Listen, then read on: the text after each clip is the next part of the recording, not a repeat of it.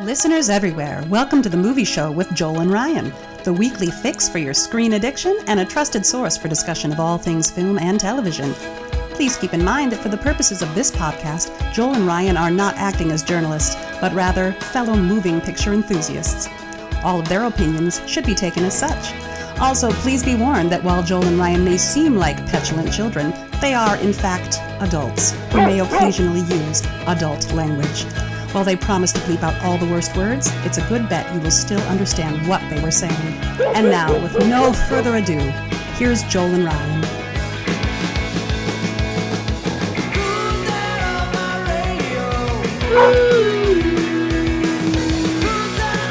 Oh, hello. That's right. Welcome to the movie show with Joel and Ryan. I am Joel. And I'm Ryan. And of course, we have our good friend Shauna back. Yay! Shauna's here. Um, yeah, and, and if Shauna's here, you know what that means. That means it's time for The first rule of movie club is you talk about movie club. Second rule of movie club is you talk about movie club. That's right. It is movie club time. I forgot about that from last time. I did too. I wasn't ready for it. That's awesome. um, and uh, yeah, we are going to be talking. So, movie club today. Uh, I can't remember who came up with this idea. Was it uh, was it Ryan? Yeah, it was me. Okay, so this one was a, we're celebrating the that we're celebrating dogs. We love dogs. We're dog people. Shauna's dogs have made an appearance on this show. Yes. um and uh we thought uh, but we set up some rules we we did we didn't just say okay dog movies here we go um I don't want to did- do there were- 10 dog movies. And we, movie club is we each try and pick a movie and do our best to pick one that, that don't even necessarily always fit a topic per se, although this was an easier, slightly easier topic. And Yeah. we each picked one to watch and to make the others watch. And so I think that's nicer. It's like it's like book club. That's why we call it movie Sure. club. yeah but also within the within the topic of dogs we Yeah. we we skewed away from anime we didn't want to do animation No, actual dogs I'm- with yeah, I thought that was important. Um I feel like it's not really I mean, there's some great animated dog movies, of course, but Mhm. I felt like that it was important that there be a, a live, real live dog performance at the at the as much at the center of these as we could get. Yep. Now, one one of the things I did, I was it discussed. I don't think it was discussed, but it just happened to work out this way. That also we did not have any movie. We we chose the three movies that we chose didn't have like humans being the voice of dogs. Right. Like there was no, you know, like That was you know, not laid down do- as a rule, but Uh, yeah, I was gonna say we didn't- I think that's nice too. yeah, Yeah. I absolutely, I, I I I like that too. That we let the dogs' performances stand on their own And that without was the help. individual choice in what movie we did. And nobody chose kind of a cheesy or, you know, yeah you know and and also you know the fact that we were trying to choose movies that maybe the other two hadn't seen uh ruled out some you know rules out it rules out the marley and me's it rules out uh, uh milo and otis and some of these I've other never seen those. you've never seen marley and me and oh my god what uh, Sorry. what a missed opportunity i didn't even entertain that as an idea because i I've assumed never- that you had seen it was it- would you say it was worth worth watching? You liked it? Well mar i mean marley and me Marley and Me is, is a classic. I I, it's I kinda- know is a- what it is- is, but it yeah I do too. In- and the actors and everything. yeah, I've yeah i mean and that's that's and again kind of i mean these three movies that we chose today kind of do sort of fit a particular they're almost like their own little sub niche of dog movie um whereas the you know like marley and me is the journey of a dog with the family Right. Um you know they're very much dog and family uh these these movies that we talk about today are kind of more um i don't know dog as uh as community member sort of you know Yeah. uh And I kind of I feel like I stayed away from Marley and Me because of the big names. Honestly, you know, Sure. I um, that influenced what I thought it would be about, whether it was right or not. And these are more movies that I feel like they were not big marketing bucks Yeah. movies. Um, some of, I mean, I hadn't heard of any of them. Um, and they were interesting, a little more not glossy, not as glossy, Right. more more real, I guess. Yep. Or- Yeah. So, some of And- that's and- and just kismet. True story. Yeah, the way they ended It's up being related. They're all true stories. they are. They're all- They're real all real based- dogs played by uh, Hollywood dogs. And actually that's not even true. They're they're not none of the dogs really are big time Hollywood dogs. So my favorite dog movies growing up were White Fang and Mm-hmm. you know like survival movies basically where the dog Yeah. was was a big part of it or or Mhm. even the star of it and you know I like those films that what even if they have people in them where you really following the dog's perspective. I think that's kind of neat.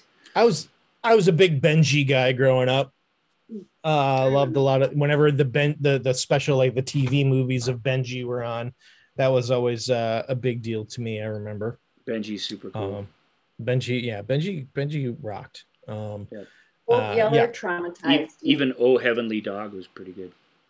That's true. Speaking There's of that. movies where a guy voiceovers the dog, the whole. Mm-hmm. Mm-hmm.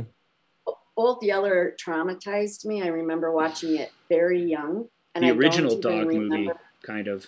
Yeah, and I don't remember even the plot other than I think the dog died and I was out for a week.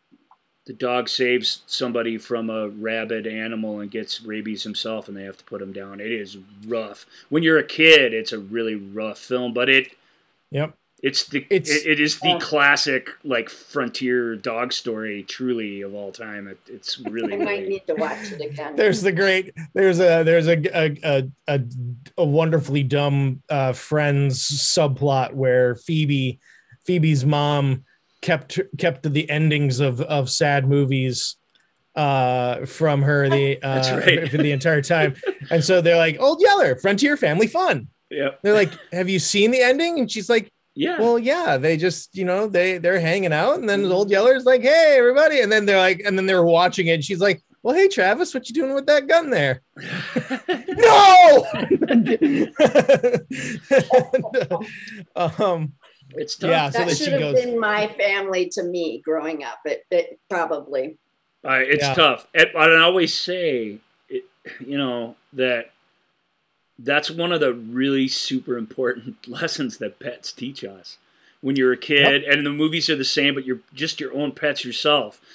They prepare you for that sort of loss. That all the little lessons you can learn from them. I really always believed that it's sad, but in a p- profound way, the most one of the most important is that when you lose one, that emptiness and that it that's such an important part of life and our these animal companions of ours really they help us to prepare for that in a really important way. I believe that. I Mhm. yeah. So i so old yeller follows the formula you know to a t it it the life of a pet really you, you get the whole thing. It, it's yeah. it's pretty awesome. Yeah. All right. Let's uh let's jump right in. Let's uh chase that postal truck. Right. Oh that was a big dog bark. Um Yeah, all right he- let's he uh made let- the he he cl- clipped on the on the sound there. Yeah. He was so big. There we go. He's like you when Uh, you get really excited on the show and we have to turn it down. Now we have to turn you down yeah. Um all right so let's uh let's jump in with our first movie our first movie is the 2011 australian comedy drama family film giant hit in australia. Yeah. Um and but really is- beloved, super highly rated everywhere I could go and find, you know. So. Um and this movie is called red dog. Red dog. I loved loved red dog. Nice. Well, well, holy should we let you start, or should we let Shauna start since it was? Well, her it's movie? You want Sha- to this run was down the Shauna's basics movie, of yeah. Red Dog for us? Did you love it as much as Rudolph or what was that Christmas movie? Prancer? Prancer. Uh, Prancer? Um, no. Pr- uh, Red Dog could go ahead and um, drop a giant red deuce on Prancer for all I care. Let's not bring that into this. Goodness gracious. no, um, no. Uh, doesn't need to be edited out. The word. So good job. Yeah. He did a good. He did. He did the PG version of the pooping on somebody reference. Nevertheless, Right. um, yeah. You, Joel didn't like Prancer. That's too. Bad. I did not. I did not care for Prancer, but I, boy, oh boy, did I love Red Dog. Nice. Holy buckets, did I love Red Dog? So what's the basics behind Red Dog, Shauna? The, I know the you sort of picked it out of a dog lineup to just kind of get a movie sort of in with the ones we were choosing because you'd never seen it before, right? I had not seen it, and um, so when I was searching movies, what to watch, I, I you know, kind of looked at, I think it was called Eight Below with Paul Walker, It's a good one. which Mhm. I had not seen either, and there were, you know, interesting um, uh, comments out there, you know, Mhm. kind of going beyond the every big movie review thing and looking at more people's comments. And that intrigued me, but then I read the one for Red Dog and I was like, oh, Australian, cool. Um, and then some of the personal comments on it, I was like, okay, I'm gonna give, I'm gonna do this one just because it sounds intriguing for different reasons. Um, and it's a story about um, a town. I don't even know if it's really a town. It's kind of a um, a construction site in Australia, and I uh, I've been to Australia actually, and I've been to Sydney, and then up where the um, Great Barrier Reef is. Brisbane. Um, and my my husband has done business there, and they always explain it that the north of Australia is similar to the south of America. Um, we had an Australian filmmaker on the show said something along those lines, yeah, okay, as well. which so is that's kind of interesting to hear, you know. Yep. And I get it now, um, watching this and knowing where it supposed it took place in real life. I guess actually, it's a story about a construction site, um, and they don't go into it a whole lot, but it's like a construction site with kind of a community loosely built around it, very loose. like an old Ah. logging town, essentially, if you think about it that way, where Mhm. the town really is there Right. just to support the business that's there. A ton of guys and like three women. Right. Um, and uh, so it starts, and it's about this dog, and uh, the dog is sick, and this newcomer comes and starts asking about the dog, and it goes through the history of the dog through all of the different townspeople's memories and ver- you know ver- their version of their interaction with this dog. And it's this dog that you know started out there and each person would kind of have their own personal relationship with dog and think that oh this dog likes me. Okay i'm this dog's person. And then that person would find out they'd see this dog having the same relationship with another person from the town. Mhm. and they would kind of fight a little bit over it or whatever. But it, this dog was this to everybody in the town basically. Um, and really didn't attach to anybody or become anybody's dog until an american came to, to town one day um, to drive the bus from the community to the construction site or whatever Mhm. and the dog started paying this guy attention and trying to get on his bus and trying to, you know, become part of his life like he had with everyone else. And the American guy was like, no, you're not on the bus. And it was almost like this, uh, you know, challenge for this dog.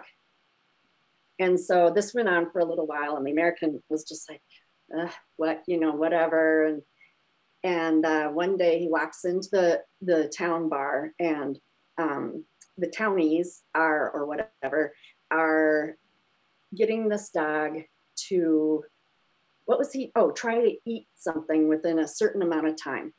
Yeah, And the first it's dog food and yeah. yeah, and the dog beat the record, and everybody's cheering and they're making bets. You know, it starts out very innocently. And then the next one, they wanted, what did they want him to do?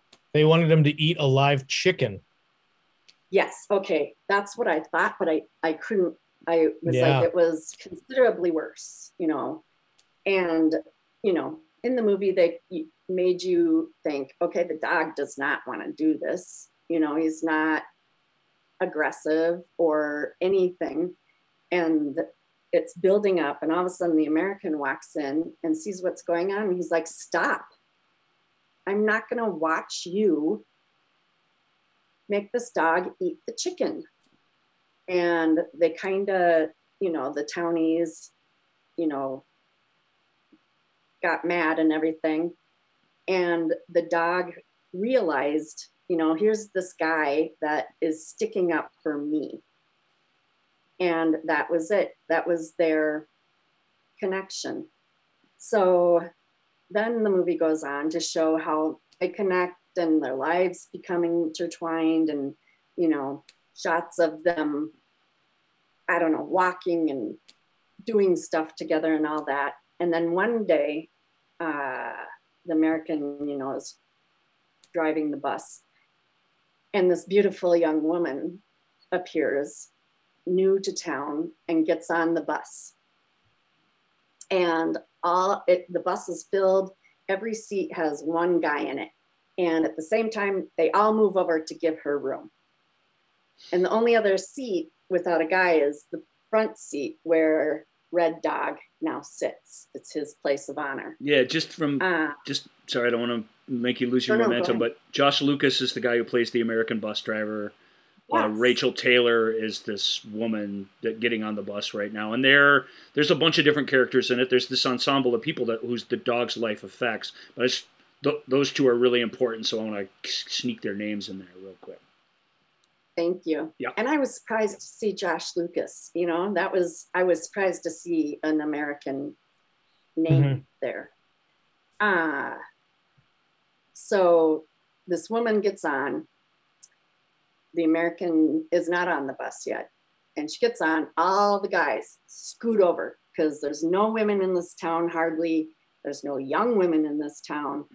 There's certainly not anybody as pretty as this young woman. Right. And so the only other seat for her to sit in with somebody is this dog, and he's sitting there. And she tells the dog to move over. And the dog, you know, no. And um, all the people are laughing, you know, the guys are all laughing and all this. And what basically happens is that she talks to the dog and convinces him to move over and she sits there and everybody is just like whoa. And then on comes the american he sits down he's ready to drive and he realizes something isn't right and he turns around and there's this beautiful young woman sitting with his dog. And that was it. I, so that's of course they fall in love and beautiful story in all of this. Um, until the american dies Spoiler alert for Red Dog. right Mhm. so the american dies his, his But it's kind of not dies. something you can really discuss the film, this film and our next film without really discussing and spoiling. So, eh. Yes. and I don't think it'll won't ruin your spoil what happened. I won't, you know, set that exactly. I don't think it'll spoil the audience's fun with this movie by ruining that either. You you kind of have to drop that to Yeah, to, Yeah. to talk about what it really is, what it what the heart of it is. So Mhm. from Right. a dog's eye view, anyway. uh, right. Sorry, I'm gathering my thoughts because there's different things to this, but the, and what the main story is. Yep. Um, so the man dies, and the town, you know, at the funeral they bury him, and nobody realized that Red Dog wasn't there. He didn't know what was going on, anything, for like three days or whatever. and they show that Red Dog had been at the American's home house waiting for him mm-hmm. this whole time. And this is what gets me, even though it's a very light-hearted show, these are where, you know, the tender heartstrings start pulling me in. Right. And so this dog is waiting for his person who never returns. So then the dog starts this journey trying to find his person. And um, he goes to the construction site. He visits everybody, you know, construction site, businesses, bar, hospital, everything. And everybody looks at the dog and shakes their head, you know, no, he's not here. So after a while, the dog decides to expand his search and starts traveling across Australia and then then further into other countries. And you know, they show bits of this where he is looking and people looking at him like, what's going on, you know. And he gets to Japan and then he comes back. Um, and goes back to the woman that was in the relationship with the American. And she lives in a ta- trailer park, and the guy that manages the trailer park is a big jerk, and his wife's a big jerk, and they have a jerk cat called Red Cat. and um, this guy, you know, tells her she needs to leave. Dogs are not allowed. We know you have them in there, and all of this. And so she tells one of the friends in the town and they you know the whole town knows and they go to confront him and they've got the town cop you know and all of this. So the red dog can be with the woman. Um, and then all of this is being told as stories from town people and the effects of red dog on their lives what red dog has done to them saved lives you know changed lives all of this and it's all being told to this new person in the town. And um, so uh, I'm trying to think. So Red Dog was sick in the back of the bar as all of this mm-hmm. story is going on. And um, they, I think they did a big toast to Red Dog, right? And as yeah, it's yeah they, they're just start celebrating him they just you know yeah. yeah. cheers to red dog they start singing a song sort of yeah. celebrating him and uh, celebrating you know, their life in a mining town built up yeah. everybody's come in the entire town is there in the end they're cheering him and red dog gets up yeah, they, they come to a slow re- revelation that that this guy personifies something they think that is awesome about them and that is awesome about their way of life and stuff and and you know uh, we'll talk about it a little bit. I'm going to let joel respond to the movie before i get into a super real story of this dog which is quite a bit different. But um but it's a neat it, that's a neat moment because it because that is the heart that's the crux of what happened. This wandering stray dog looking for his human uh, you know. And may I interrupt you really quick? Yeah, His human ended up being the wandering stray American who has never spent more than a year or whatever anywhere right. that he is. Yep. And this dog becomes his dog. He becomes this dog's person. He meets this woman. They fall in love. The dog accepts the woman, and he all of a sudden has a home. Right. Both of them the American and the dog, it, they fit. Right, but it it he the but Red Dog really is this wandering spirit that affected all these people in all these different unique ways. Mm-hmm. So the community does sort of take ownership of him and and it decide in this moment to to you know to to celebrate and to sort of quantify the legend of Red Dog and the story of him.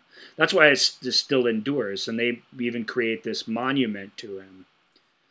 Yes, um, and so I'm not gonna. I, I, I'm not gonna spoil the exact ending of the thing because I think that's one of the joys of watching it when you get to the when you see how it sort of resolves itself. But There's We the Red Dog it. statue. It's- No, Oh, let me go I'm this way. sorry. You have Hey, Red Dog. Hello, Red Dog. You have to spoil Red Dog. everything about it. Is that what you're saying? Well, because it ta- I want to talk to the Australianness. Oh, well, sure. As well. So yeah, yeah. I'm sorry, you guys. But anyway, so as they come to this built up celebration, everybody's realized what this dog has done for them and that the dog basically is the town. Um, and as they're doing this, Red, Red Dog comes out unnoticed and walks out the door. And one of the townspeople goes back to check on him and he comes out and he says, Red Dog is gone. And they all think that he died. And he's like, no, he's he's gone. He's He- he gone. left, He's not right. here. He's not in the bar anymore. Yeah. Right. And so they go on this big search for Red Dog all over until they finally go to the American's grave. And they come on Red Dog and he has died. By the way, I'm crying watching this. oh, me. Oh, please. Yeah. I, yeah, it was, uh, yeah, I wept openly. So I do have to say that the first part when the American died, I will watch movies on the elliptical at the gym with my ear pods or whatever they're called in. I'm getting all misty eyed, you know, and I'm looking around, I'm like, oh my God, I'm gonna cry at the gym. But I managed to keep it in. And then I came home and I finished it. And then when Red Dog, they discover I'm dead, I am full on bawling. I'm like, oh my God, I'm Mhm. not fighting it.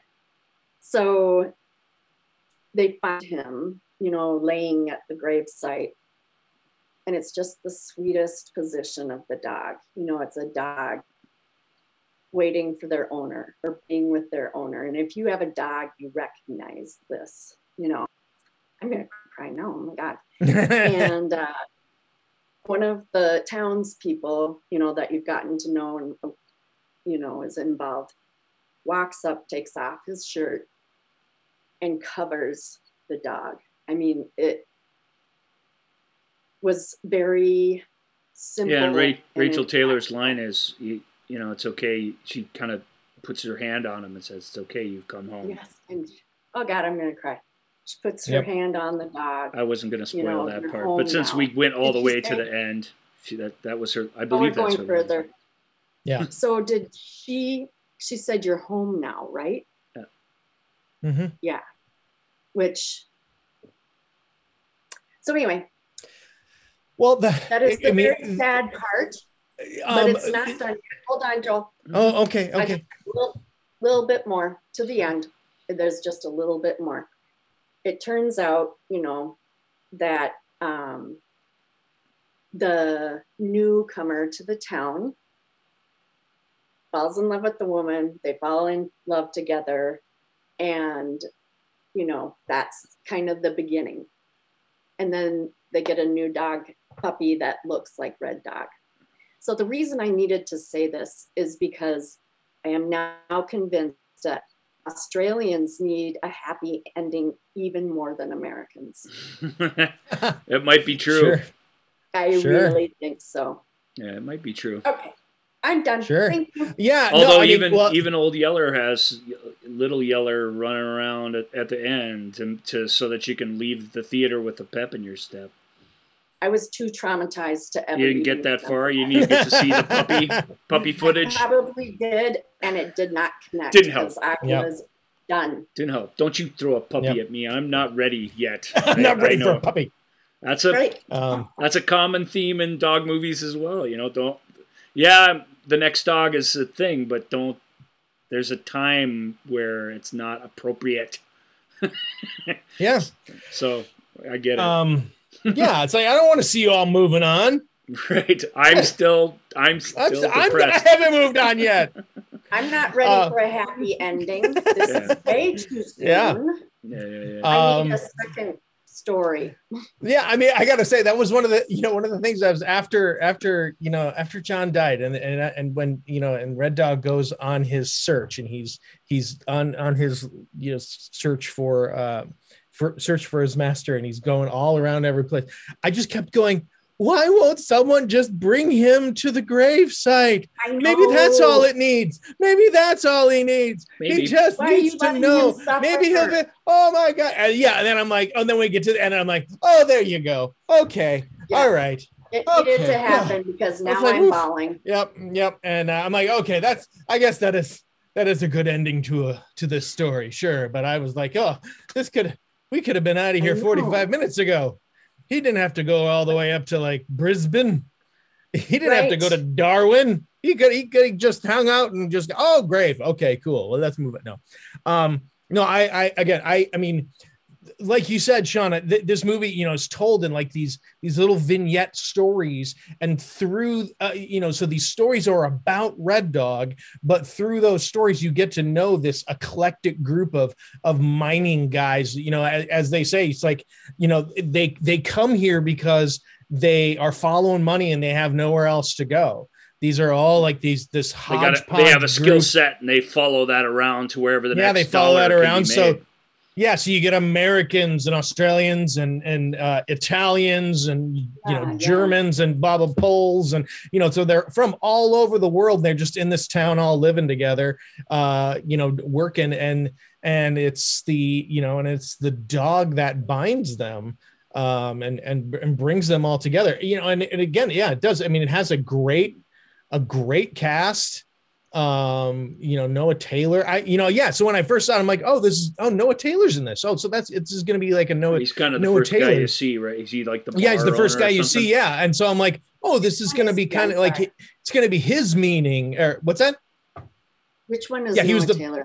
noah taylor he's the bar owner he's Yeah, the the first the, the- couple that you kind of see Yeah. Yes, Dog. and it. I mean, it moves on from him. He's well and that's like- what that yeah and that's what i thought i'm like clever oh, in the is way to it- be it it just as a movie thing, it, it introduces us to somebody recognizable, s- Mhm. so that and we you're thinking so that it's going to be about him. yeah we Yeah, think it's going to be a, conven- thing, a more yeah. conventional story, and that we're not going to kind of follow the dog from people to people. He he doesn't leave the story per se, but he becomes a very supporting Background. part of the story. Yeah, Yeah, exactly. again yeah and again you it is it is the he is a community dog that's what i mean i love it and and that everyone just accept eventually like you said they all have these like he's my dog we're like no he's not well let's let the dog decide and they realize oh the dog's gone he's moved on he's, yeah.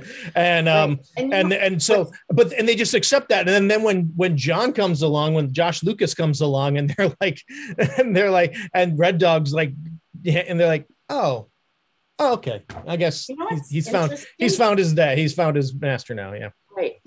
You know, it's interesting. It's almost like the dog narrated all of these characters' lives or who they were or what why they were there or what was interesting about them. Yep. It wasn't even about the dog. You know, you didn't know his background, you didn't know anything, but as each Mhm. as he went to each person, you found out that okay, this really and, and, you know you have this version of this person that you see in the bar that all the other townspeople know and that's it. And okay this guy who looks really big and kind of gruff and scary he likes to knit. That's really weird you know? Yeah. he's hiding it Yeah. from the whole town. Ah okay then they go on to the next person. Oh this person feels really bad because of the situation and doesn't want to live anymore. Yeah. Mhm.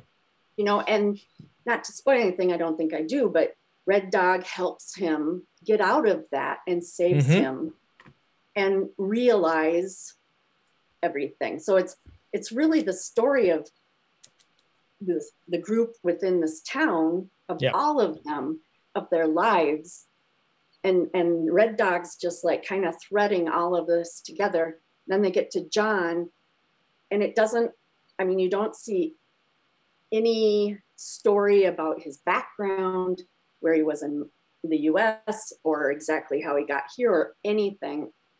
That became just the relationship between him and the dog. And then the woman. Yeah. And then you know it all kind of led to who this dog was and what he did for everybody i don't know mm-hmm. I- you know looking back on it you understand the deepness of all of this more when you talk through the plot and and what they did.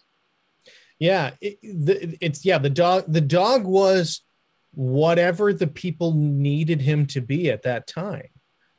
He was he, their he helped dog. them. he helped them find. He helped them find whatever it was that they needed. So dogs Um, are largely. Yeah, yeah.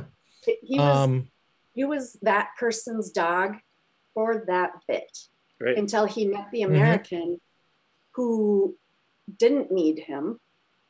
And it turned out the dog needed the American, and the American became that dog's person. Right. Yep but through There's al- that, it sir it, it it like solved the Americans' problem.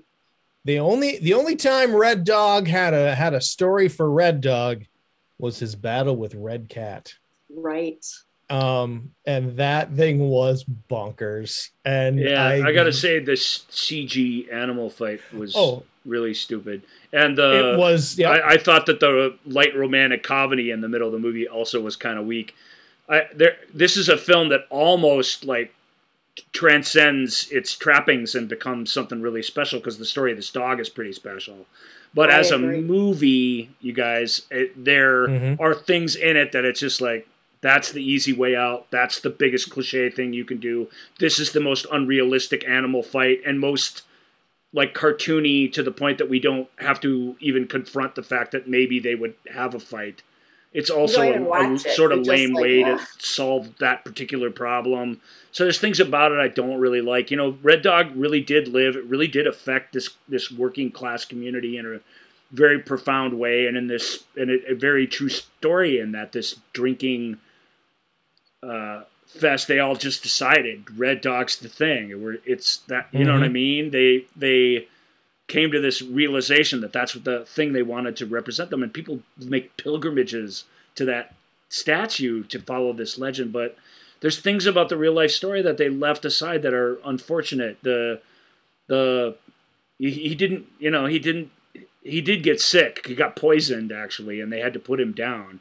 And that's what happens to stray dogs. I had a dog. That's exact same thing happened to. It. It's a very it's a common story. You even a dog you adopt, what you you a, a stray dog has something in them. They have a wandering spirit in them that you never really can cure. They want to be out there on their own. They want to wander around a bit before they come home, and you kind of have to accept that. But there's you know there's dangers. Dogs get into all kinds of stuff. People throw all kinds of dangerous crap away in their garbage, and Or they try to hurt dogs sometimes. Or literally too. Deliberately try. constant- Yeah. As a dog owner and you're walking them anywhere, it's like I know of people who their dogs have been purposefully poisoned in a dog park because there was a poisonous something left there. You Right. know, I mean, that's extreme, but it's the possibility, and you always are like on the watch. I enjoyed. Red You are- very much, but I thought some of those real details that were the harder part of the story, if they would have had the courage to uh, integrate them into it, they might have had something really remarkable. And as it is, it's it's a lovely dog story. I mean, it really is kind of wonderful. It's very fun. It passes the time easy and moves along, and the people are appealing, and there's even redemption for the dog fighting people. You know, like not completely, but there it- it's there's this idea that we're you know we're all kind of making our way and and you know what I mean and doing the best we can and we fall and we off make mistakes. yeah we fall and we off the path and the forgive dog sort of shows us the way back it's it's it's neat I like the metaphor of it Mhm. but I You wish it had some funny, of the Ryan? darker details in it honestly that's what I it's wanted interesting because I I thought this as well. I mean, I thought it was quite slow at times. I mean, some parts I was just like, uh, okay. well, you're the one that doesn't like romantic comedies, and I mean, the whole middle act of this movie is these two people falling in love in just a very corny and we've all lived through this before sort of way. As a romantic But comedy, it's in, I intolerable. But Red Dog, what I liked about it, right when you're getting bored it with it. Very short. it's true. But they kept that part short. I was fine with that. I'm like, Yeah, okay, yay. It um, wasn't the whole course, shebang, you know, but- whatever. and their Love relationship is cute. There's and then another love story. yeah, yeah. but um I thought it a little bit slow at times. The the cat and dog fight was beyond annoying. Like Yeah, I didn't even really watch it. I was like, what is this? Ugh. There is no That excuse for a story exist. that's trying to tell you something meaningful to have a moment like that in it. I'm sorry. It- and awful. well, and that and that the whole thing didn't it it it didn't need to be there. The Right. whole red No. cat plotline didn't need to be there. Um, But I I just I yeah. would like to make a point that this is where I'm like, you know what? Australia is different than America. right. Americans would never even put up with this, you know? and like to your point that this is scored so high. Yeah. I'm surprised kind of that it's scored so Mhm. high because there are parts of it that are truly awful. um, and like you said, the story line and you know, the Mhm. main thing pulled it off to something really where I was crying. Right. You know, I wasn't expecting that. Um, but then I think about the Australians, you know, Mhm. they've got a funny Mhm. sense of humor. Their Right. whole country kind of has very different, weird sense of humor. And you kind of just got to get on board. You know what? You're not going to understand it. Some of it is going to seem really absurdly stupid. But they, what they get right, they get really right Mhm. across the board. Where the bad stuff is probably really bad to an American. Well, and it, you know? it's I don't know if it's really bad, is what I would say. It, but it, it, you're right. There's a cultural difference Oh, when you're watching it that terrible. is that is profound, and you forget. It's easy when you're watching a French movie or if you're watching a Chinese movie, or you know, where you really understand that you're, you know, Australians. Oh, And yeah. we talked about it when Chris was on the show. We said they're just like us, except they're totally not like us. Right? Uh-huh. but but it's easy easy to different fall into the trap that you know this movie's going to be like an American movie. They even they even got an American at, at the heart of the thing, and in a way that also I don't think really follows the true story very well. But they did that to appeal to a broader audience. And yeah, because it's a movie. right. Red dog, red cat fight is very Australian. It's very corny. It's it's deliberately that way. We don't really want to see them tear each other apart, so they give us this old Roadrunner cartoon version of a fight. Mhm. Right. I mean, I get it. I just You know what's and, really and I guess here's I will I will say real quick I, I will say I think the reason why I accepted it um I, I, I, maybe easier than you guys did is be is simply because well, it is because these were stories being told you know second third hand you know like the, Right. the, it, it it's that it's that it that's the It's the- embellishment the that fish- happens when you're telling it. tail, the, the, fish yeah, tail and it was like yeah, so I, I think that's probably why i was because again it is dumb and absurd and it's crazy but yeah like you said they're not actually going to show a dog and a cat in a real fight. Right. and um you know and and it, it kind of becomes it kind of becomes a, a, a folk tale part. Um i i question like i said you know the whole movie is essentially about these townspeople and their story and how red dog helped them find whatever it is that they needed to find. The whole red cat plot line doesn't need to be in there. Uh Wasn't needed. it- it's yeah it's it's unnecessary to the whole to the whole story. It's just literally there as sort of like this weird uh yeah this um, weird it was not only not needed, it should not have ever even been invented. Right. I mean, You're some probably things are to, you know, help the storyline along, like a romance or yeah what unless for some reason unless for some reason as part of the legend in australia there's this you know there there's this part of the legend of of the friendship of red dog and red cat that you know plays into it or so so that we're just not privy to because we aren't australians Right. and didn't grow up with that Well, we're way Another- more than a third of the way into the show. So, Red Dog, final Oh. thoughts. wait, wait, let me really quick. Yes. An interesting thing that hit me as I was watching it, I'm like, who's their target audience? Because you have a story about a big, you know, group of men, a few women. It's, you know, they're drinking, they're kind of swearing, they're doing all this stuff. I'm like, okay, is this for it's it's not for kids, is it? It's not It- for women. Not is not it? for kids. Is it for dog lovers? Is it for whom? you know, It's and that kind of it- its darker moments are censored enough that any kid could watch it. But it's a good point. There are no there are no kids in the movie because there were no underst- kids part of this working class community really. But but the thing is is that still their situation is a very adult situation you know what i mean Mm-hmm. Yep. um And the was like death of the central character, the central human character, really, really hits you when it happens, which isn't something a lot of kids would be able to deal with very well. And obviously, it ends with a dog lying down and dying. It, you know, and it's almost like they took this story and the situation and it's like okay well we want kids to see it. We want to you know, they want they wanted everybody to see that movie. That movie's a populist entertainment for everyone. right. Hold on ryan.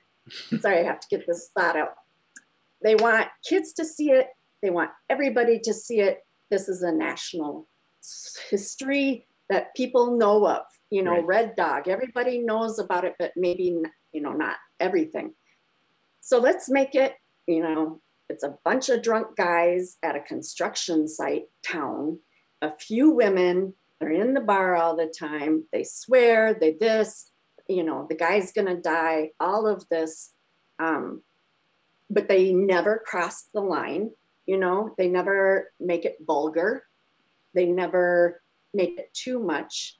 Um, but then it's also like they put in all this fluff stuff that did not it like detracted of the goodness of the story so i just felt like because they were trying to market it to everybody the good part of it came through really strong but Mhm. all of the rest of it was very distracting Yeah. It's it's not a Sorry. really great film by the by the metrics. I would agree with you there, but the magic of animal movies is there. If you get the kernel of that thing right, then you you sort of make it all worthwhile, and that that is kind of what that movie did. It has a And great that, the movie dog performance by Koko as Red Dog. Koko. Dog. Yep. The the dog performance was so strong they made a documentary called Koko, the story of Red Dog, about Koko Wow. getting discovered and being cast as Red Dog. That's how big Koko and he starred as himself. So Koko, yeah, qu- quite the uh, Koko won an Australian uh, an award for uh, for performance in Australia and uh, had to give an acceptance speech even um, for that movie. Um, I was reading. You So the dog on behind the dog got the button? apparently apparently it is a, he it's on youtube somewhere i have not watched it i just read about it um so uh yeah okay so we can move on uh, we, we talking about um my movie hachi a dog's tale we we should be able to speed through this one a, a bit because they're the plot points are so very similar to red dog They really are. um, yeah, Ha- Hachi, um, Hachi, A Dog's Tale is a Lasse Hallstrom film from uh, what is it, 2009? Yep. Um, Kind of around the same-ish time. Yep, and it's um, the story of Hachi uh, Hachiko is is actually a Japanese story, um, and um, and it's and again it's a beloved Japanese story of uh, of of this dog, uh, and and it's been Americanized, and it works. It works as an American, you know, because it's the same. I agree. And are- it, it the spirit of Japan still survives in very key ways in this film. Right. That sort of Yep. philosophy, that look, the snow. There's there are certain things that it captures really really well in that. Even though yes, Yep. it's it's obviously yeah, they moved. completely Americanized. They've moved it. Yep, they've moved it from Tokyo to uh, to Rhode Island, or outside of Tokyo to uh, to, to Rhode Island. outside Island. of Rhode Uh, Island. uh, yeah, outside of Rhode Island, Yeah. uh, outside of Providence, and um, yeah, the the the again, the this, however, is I mean, there's a stray dog who was, you know, we come to find out was shipped to uh, like it kind of lost in transit and was a stray dog, and uh, Richard Gere plays this professor who um, comes standing across on this. the rail station just as this dog gets free, and Yep, They- yep, and they have a and he's like, okay, they have a meet cute on the they have a- station. they have a cute Yes. um and um exactly. And uh yeah and so richard gere you know takes him and uh takes him home and next thing you know you know next day there's the dog waiting for him again pretty soon the dog is going with him to the train station and greets him as he as he uh, jo- uh, Joan as- Allen plays the part that's usually uh, the killjoy, you know, shrewd Yeah. wife. But it it's really great that this movie does it keeps her real. Part of it's her. Joan Allen is yeah top notch. I mean, just really really good. So she's not gonna show up and uh, even if there's a cliche on the page, she's not really going to do it that way. And but part of it is I, that character is given a lot of room for growth and stuff too. Is she allergic to dogs or something? I must have missed that conversation. Because Hachi ends up being an outside dog. He doesn't really come into the home very much. He lives out in the shed. Mhm. Um, she's she's like, you can't keep this dog. There's this great scene. Sarah Roemer plays Gere's daughter, and her are watching him from the kitchen window, trying to teach Hachi how to play fetch. And this particular breed of Japanese dogs. This is funny whether you know this history or not, but this particular breed of Japanese dogs are really, uh, they're really prickly in a weird way. Mhm. They're they're Yep. the trainers, in fact, were terrified to introduce the three dogs playing Hachi in the film to Richard Gere because the dogs either like you or they don't like you, and they they don't change their minds. So obviously, if they like him, this is all going to be fine. If they don't, We they have to them. literally find Yep. three new dogs or two, at least two new dogs. What you know? So That's fascinating. and they're like that in real life. They very much are. You know, you're uh, they a- attach they- themselves to you in this way or that way. they're Um, very They're much great. they choose their owner and not the Akita. You know, they uh, Akitas choose their owner, and the owners don't really choose them. and they may Uh, perfectly Either understand fetch, but if they don't see the point in it, they're probably not going to do it.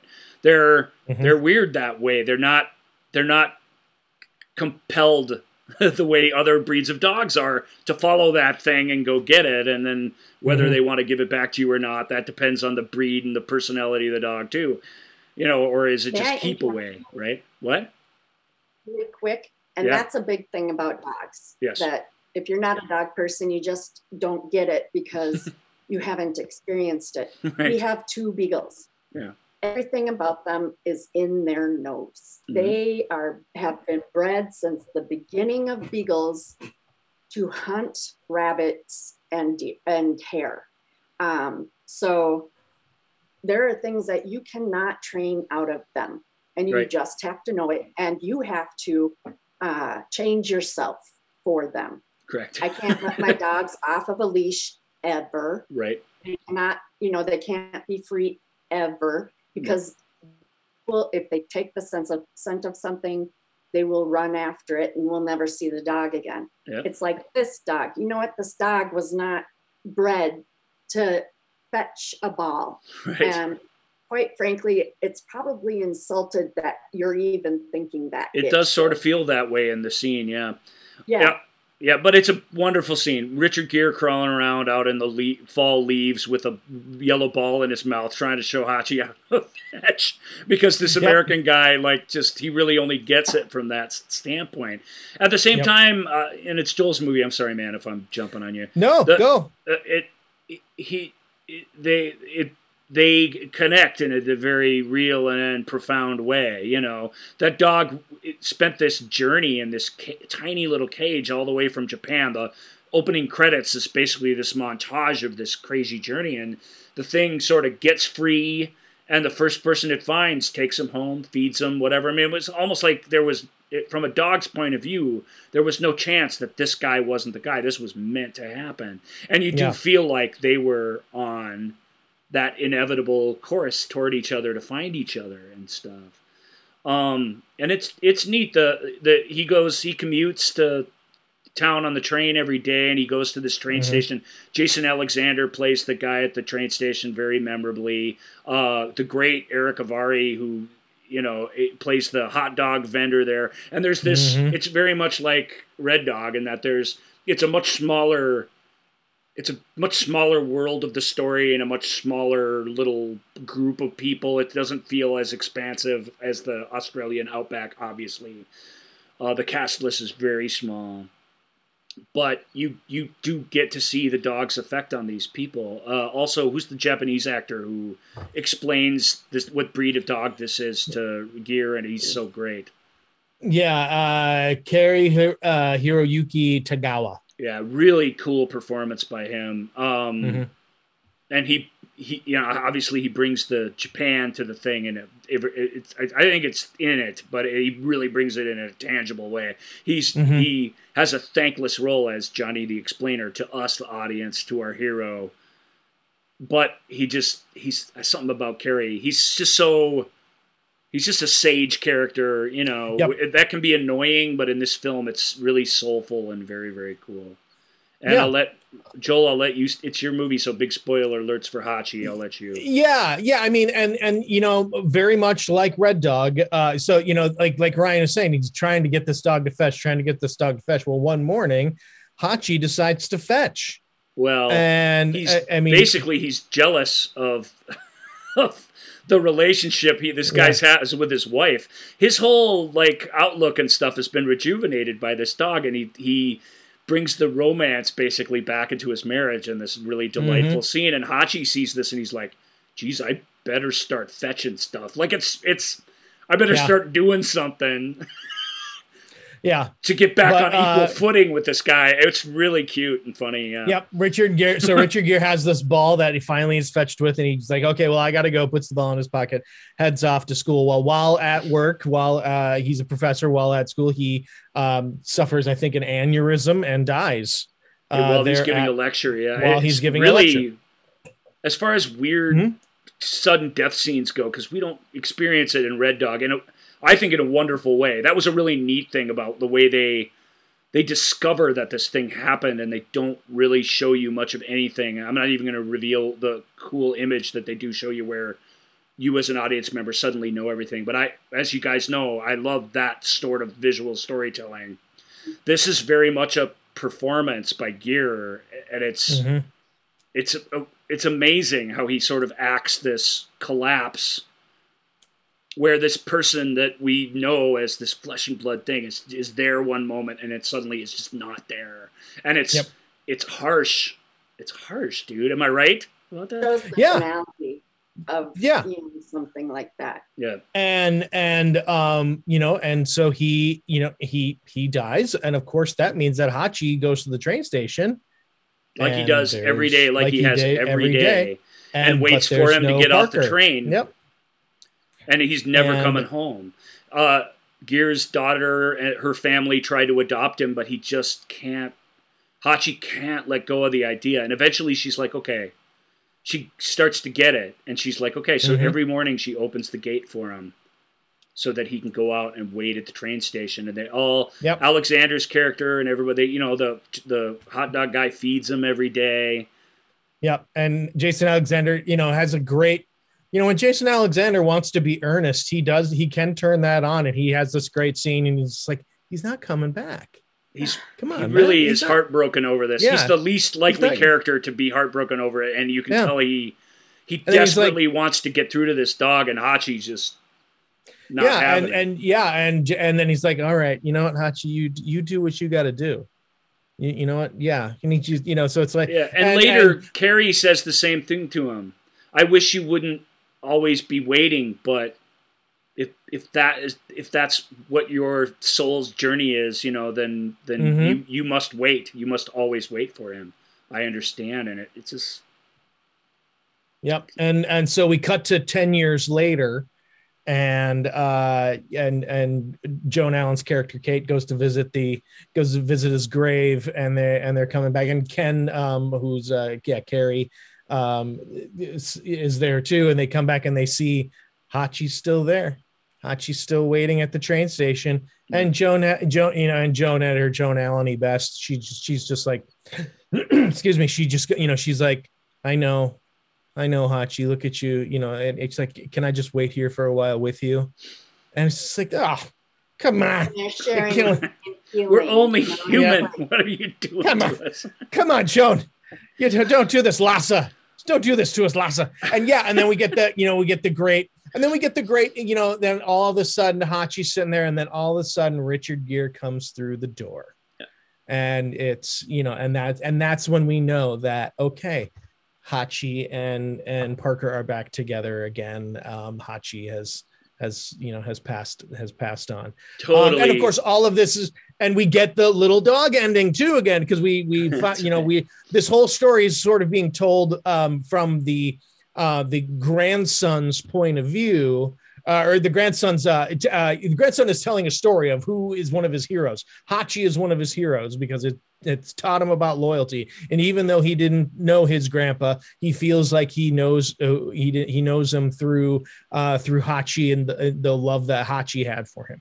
Um, and and then of course it ends with the the grandson watching walking with this little Akita named Hachi, you know, and they off they go, and it's like, damn you, damn you, we're not ready for another dog I'm yet. not ready for this. Yeah.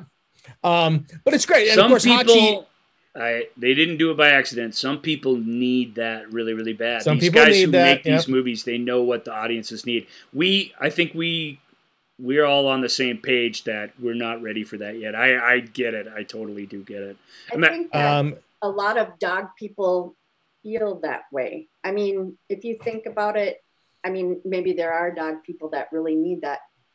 But if you've had a dog, I suspect it. It's isn't. It's for the non-dog people that just want this. That want to see the life cycle continue and blah blah blah. Like that isn't. well, Sure. the rest of us. well you know and like my my my fa- my my late father-in-law had a had a very you know he was a farm kid and so he had a very different relationships to dogs. Dogs were workers. Dogs were on the and they were outside things and when the dog passed away it was you know a, a, the death of a beloved family member but that was also a worker. And so it's like okay now well we got to go out and get another worker now here too. So it's like you mourn it and then you keep going. I need to tell Um, a story though that is uh, very similar to yours, but a little bit different.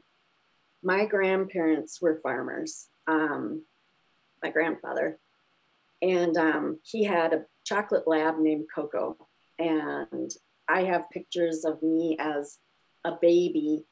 You know, they're holding me on Coco's back as she walks around. This dog, I I remember like her presence or what she was like very calm and kind. Um, but this dog was my grandfather's dog you know? Mhm. and my grandpa was this dog's person. And they had this relationship. This was a farm dog. This dog was never allowed in the house. I don't even know where it stayed because i was so young i wouldn't know. Um, you know years and years and years. And as abilities fun- to function diminished um, she couldn't get up in the picnic or the pickup truck anymore my grandpa would pick this dog up and put it in the truck. And my grandpa wasn't like that about animals. Like you said, they serve a purpose, uh, except for Coco. So Mhm. my grandma told me afterwards, she said, you know, when, when Coco died, I knew the dog died. Um, you know, we were knew it was headed in that way, in that direction. And when Coco died, your grandfather couldn't tell me for a week. He went out and begged Coco on the land and couldn't tell me for a week. Not that I didn't know because Coco was gone, you Right. know, but he, he just couldn't even tell her.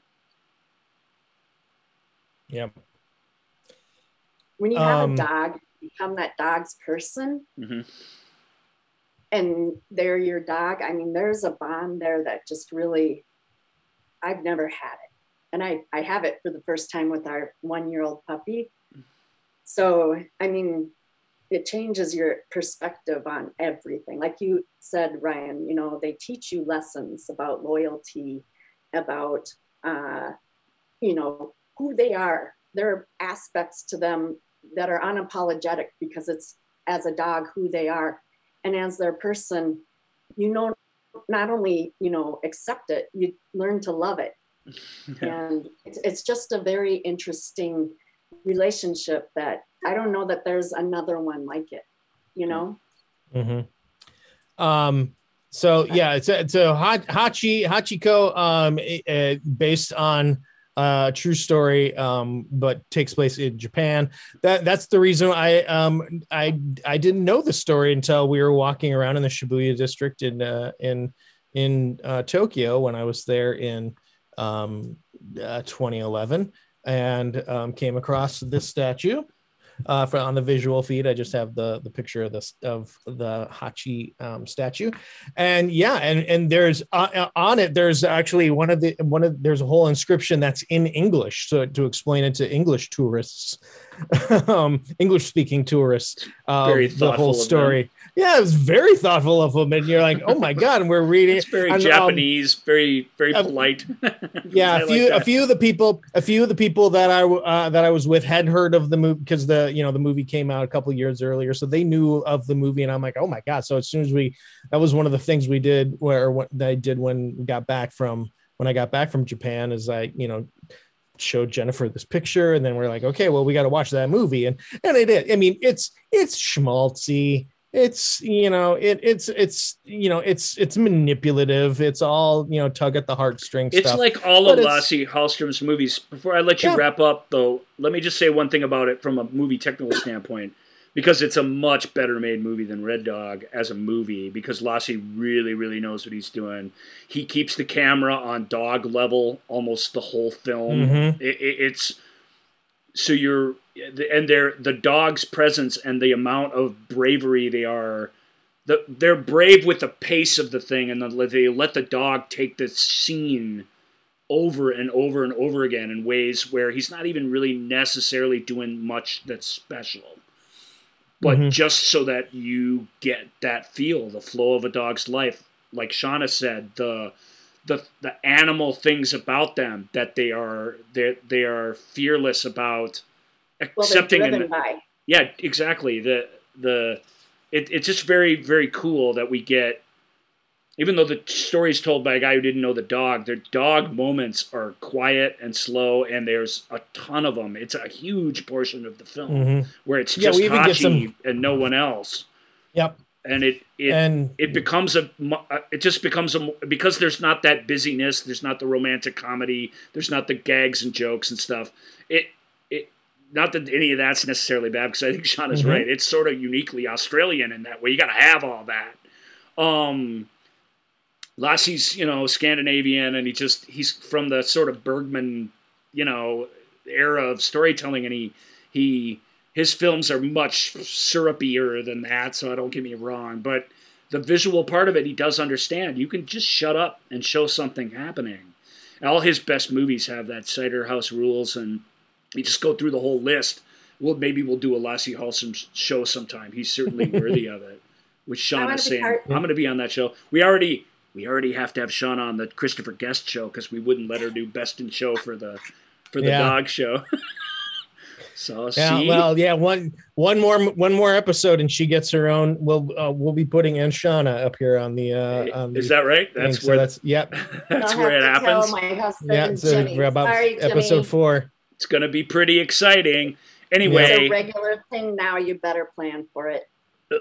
Lasse's um, a he's a classicist in the way he frames things, and the way he shoots things, and the way he tells stories, and Hachi has that, and and even though he's not an American, even though he's certainly a mm-hmm. successful American film director, it, he's certainly not Japanese. It, that that cross culture, that marriage between these ideas is really really works in Hachi. Even though you're right, Joel, it is it's manipulative. It's all those things. Yeah, it's in, a in, total tearjerker of an animal yeah. movie, no question. Yeah, absolutely, it is. comment that kind of goes into our next Nope. No. You may not transition into the next You movie. may not. That's Joel's like job.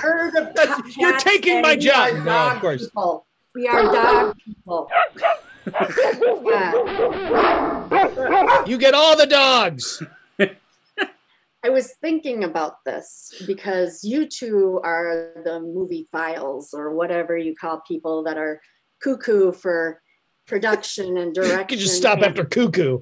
cuckoo in general, but especially about production and direction and music and all the stuff I don't even know exists. Yeah, you but you do you do on some here. level. Well, well I, let me tell you how that level is. you un- invite me on here, and I give you the purely emotional side. I am, you know, does the plot work? does it carry me along does it you know do something for am i sad am i happy am i satisfied what have you uh, it's when all of the stuff that you guys know kind of breaks down that I realize it. And I'm like, ugh, you know, ah, oh, that's so annoying. CGI or whatever, you know, so annoying. And then I notice it. Um, you know, Hachi being better than Well, the better made. The syrupy things that in Red Dog you can't get over, you're just annoyed. In Hachi, you you know, if it's a well-made movie, um, and it doesn't just depend on the plot and emotions, all the annoying things in a weird way add to it, you know, um, and they're there for different people, you know, to attract different people for whatever they need. Uh, so then that leads me to the third movie, Ryan. Um, and when I first started watching it, I was, I watched the trailer and I was like, oh my gosh, I don't even really remember this being released. How, another, how did I miss this really? and then I started watching it and I was kind of pissed at you for picking it because I'm like, why did he get the great movie? What? he suggested this and said, this is my movie yeah. and I was like, I wanted this to be my movie. Um, but it speaks to uh, how much it grabbed me emotionally.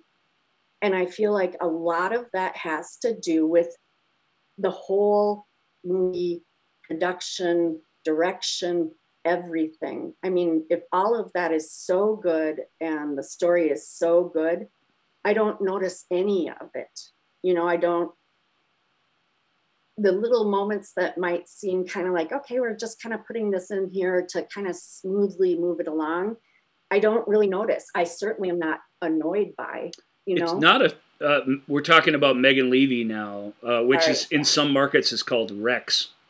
Oh, But that's a mistake. As much as I think that's uh, wonderful, I, I that's a mistake. The Rex is a central part of this story for sure, and it's an uh, it's astounding dog performance, and it's about the way these people grow together. But it's it's it's very much Megan's story. It's Megan's story of growth. It, it's significant that the because the the there's plenty of both, but it, the dog movie or the dog story really is sort of a man's best friend thing, right? That's the cliche. This is a Or very woman's best friend. this is a war movie for a good portion of the time, not the whole time, but a good portion of the time. And it's it's but it's a very feminine story. It's directed by a woman. It's a, a woman's true life story, and um, it there's something about that where there's a lot of even when she goes out with her friends, you know, and, and gets into trouble on the on the base after she's joined the military, like that whole scene has a woman's perspective in it that it is just really. I mean, I'm that's I'm not a woman, so but you just feel it. You feel like you're watching something really authentic, to use to use Shauna's word. And May I just Yeah, really please. quick? I'm really sorry. It'll be quick. no, no, Um, we're one of the things I uh, completely appreciated about this movie um, was the, I mean, it was feminine perspective. There was no, uh, a man, I don't know, could have gotten this quite as right. I'm sure that's um, true. And, and, you know, it easily could have gone in. I mean, there were points, as you said, when she, she was peeing on the side of a building. Right, that's the scene I'm talking about. The military police coming come around and as a woman i'm like oh my god don't her get raped. Oh goodness you know immediately. Yeah. that was my first thought. And i would bet you almost every woman that knows anything about you know women in in army would have the same reaction. That was so she I- got that thought too, yeah. reaction and it was not the case but it was like she could present you with the difficulties of being a woman in the military It- without throwing it at you right. You know what I mean? No, it Uh, was a very fun drunken night on the town hijinks, and I agree with you guys.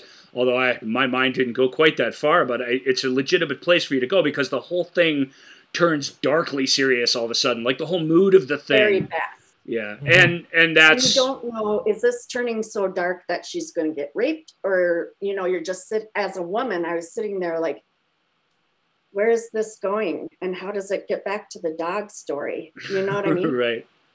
and then it moves forward. And as a woman, it's like, whew, we escaped that very narrowly. Okay, Well, here we yeah. go. Taking a step back, Mm. she's Megan is a character who's uh, it's her best friend that that dies. Uh, partly related to uh, the, a lot of these hedonistic things that they had been doing together in her town outside of New York.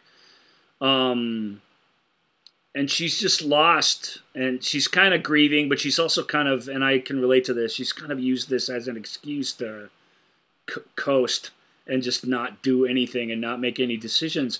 And her, eventually, her, her mom, who's a, you know, a, just a foil for her in the film, but you know, but it comes Played to by life. Edie Falco. Edie Falco, Uh, right? Who comes to life really brilliantly on screen. You and it's you get a real sense of who Megan is through the her two parents and these radical different personalities that they have. Um, the other played by Bradley Whitford in a great role because Bradley's been he's great, but he's been very he's been very cartoonish in most of these things I've seen him in lately, and this part was really Authentic. yeah, really. There, I mean, it, he's just a supporting role, and he gets that. He doesn't take stage in these scenes, but it's this, it's this wonderful, believable, real life person that you feel like you're getting to experience on screen. And uh, Kate Mara also is super, super great actor. Um, is the central character in this, and Megan's story is sort of written down, and it her perspective is a big part of this. She gets to sh- she gets a cameo in the movie as one of the people assaulting Kate as she gets off the bus. She's this female drill instructor who's just taking their phones away and barking at them and stuff. Um, so the film has that kind of thing in it without going overboard with that, which I really appreciate. But it's a basic training movie. She joins the army just to give her mom the finger, and because she's got nothing else to do or nowhere to go. She, it's not. She doesn't just snap to that. She kind of sees a picture and sort of gets inspired and you know, it, the army. If you're just even a little bit interested in maybe doing that, it's they not will. even it's not even the army though. It's the Marines. it's the Marines, right? But they, Yeah. but they The will. Marines. That's important. The Marines are the ones that have the bomb dog units, which this is ultimately about. It's about a bomb sniffing dog. Um, so sorry, but any any branch of the military uh, outside of the Coast Guard, which you really have to beg to be a part of, the the they will recruit you. they will they will recruit you. They will get you to do it, and that's a lot of Mhm. people's stories. And yet, a But it- lot of yeah, But with the Marines, they Yeah. will work to recruit you. But if you you don't fit, Yeah. find another military to go Yeah. to. but they they do rustle in the you know basic marines they do rustle in a lot of people who don't fit and they do try to give them every opportunity this movie's no different to make good they don't you don't last forever but she gets a second and third chance and one of her punishments for her peeing late at night on the officers club on this base is she gets sent to the canine unit, the dog sniffing unit. She's got a just the worst job. She got to clean out the kennel. They use Gotta her as an attack dummy. that was so funny. Yeah, it was. It was. I mean, it the the the high spirited military hijinks and their jokes and the way they talk to each other, all that felt very very real. Well, and I would say uh, you see that's a men's club. I mean, Yep. who were the other women in the canine area? Yep. Um, and you see one of the officers when she's suited up, you know, getting attacked by dogs. Right. Uh, you know, give her a tip, Yep. and I won't ruin it. But he gives her this tip, and I'm like, "Oh, what a nice guy! Maybe Yeah. Right. love," you know. Although you do find out find that that's out- an equal opportunity prank that they play on both men and Oh, women. I'm sure. I'm sure. But it's just funny It- yeah. given, you know, all men and one woman and all this. Oh, he's being kind to her. Yeah. And then you find out Yeah. not so much. So you get to see kind of the There, there are two key military relationships. The first one, I think, uh, they kind of happen at the both time. I guess the first one, there's three really, because Common plays this guy who's her, uh, you know, her. She eventually straightens up. She gets her marksmanship skills down. She starts scoring higher because working with these dogs, it makes her going. You know how she says to somebody, "How do I do that?" Well, you have to be a Yeah. good Marine, which you suck at this, so you're gonna, you know, you're never gonna do that. But she kind of gets And it I in her head. She's gonna. I love that he didn't give her an easy answer. Go do this, you know, whatever. It was like, I don't know that you know what, you got to be best at all of this. Yeah. And her come back and show it, and he's like, great. Well, now you got to do this. Oops, she's got to put the dog suit on. Yeah, I mean, I loved how they built that. You know, it's not easy. No. You don't, you know, test high, and now you get to work with the dogs. It's But she meets this dog, a particularly fidgety and aggressive one. Um, and she sort of slowly has to kind of earn his trust. And then somewhere along the line, the dog, because it's, you know, got in, one of its handler basically gets injured and she takes over for him. well, And- the dog injures the owner. right, the, dog injures the owner. The dog does have some personality problems. He's the, because he's a military dog, and because he, he demonstrates throughout the film, but even early in the film, that he's very talented at finding ordinances and stuff in these little drills that they run. They're they're gonna let him bite a few people as long as he keeps doing it- that. you know they want it, he's good we got to make him successful at the you know ev- to everybody else's Uh. Tom Felton, who's been in the news lately, uh, you all know him as Draco in the Harry Potter movies, but he's a really good actor. He plays this guy who he kind of walks her through it. He's he first he gives this really great speech about what it's like to go to war and everything. That's very sobering and and kind of awesome. And then he he he's taking her through one of these uh, obstacle courses, and he's like, "Nothing wrong with this dog. This dog's great. It's you." You need Yeah. to be more assertive. You need to follow him. You need to let him sort of sh- teach you. And you, you know, you you guys, need to understand him right? what is he telling you you Right. need to listen to him Yeah, Uh, you Yeah. can do all these drills all you want. He said, but I, you, I can't teach you how to bond with a dog. You got, either can Mhm. do that or you can't. So the she, problem here is you not she, the dog She does it in a, a sort of unconventional, weird way, but in this really glorious way. These two become one. They become really good soldiers together. It it it's. I again, I was carried away by this movie. Uh, just uh, aside from the, and I'm we're not I, and you. I'm not going to get all the way to the end of this movie. I'm going to let you guys do that if you want. So, uh, but I will get you to when they go to war. There's the real life Rex and Megan Leavey. That's very cool. hmm On our yeah, on the video feed. oh yeah oh my gosh look at rex that's awesome. Yep. Yeah. So that's not the two from the movie. Those are the real life ones. But that's he. That's really cool. Um.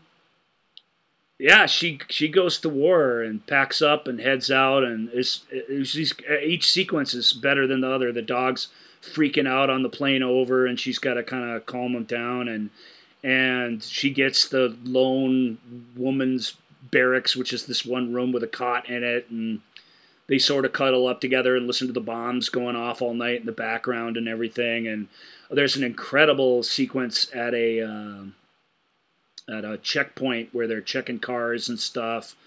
Uh, really powerful. And then the the as far as combat sequences go, it's one of the better ones in movies of late. And there've been a lot of desert combat sequences, but there's this amazing one where where they get where they're out on the road and they get basically under siege by somebody who'd been waiting for them to come along. And and the dog Mhm. kind of saves the day and and and Megan to a large degree uh, kind of insists on staying and fighting and and seeing this particular mission through in this incredible way.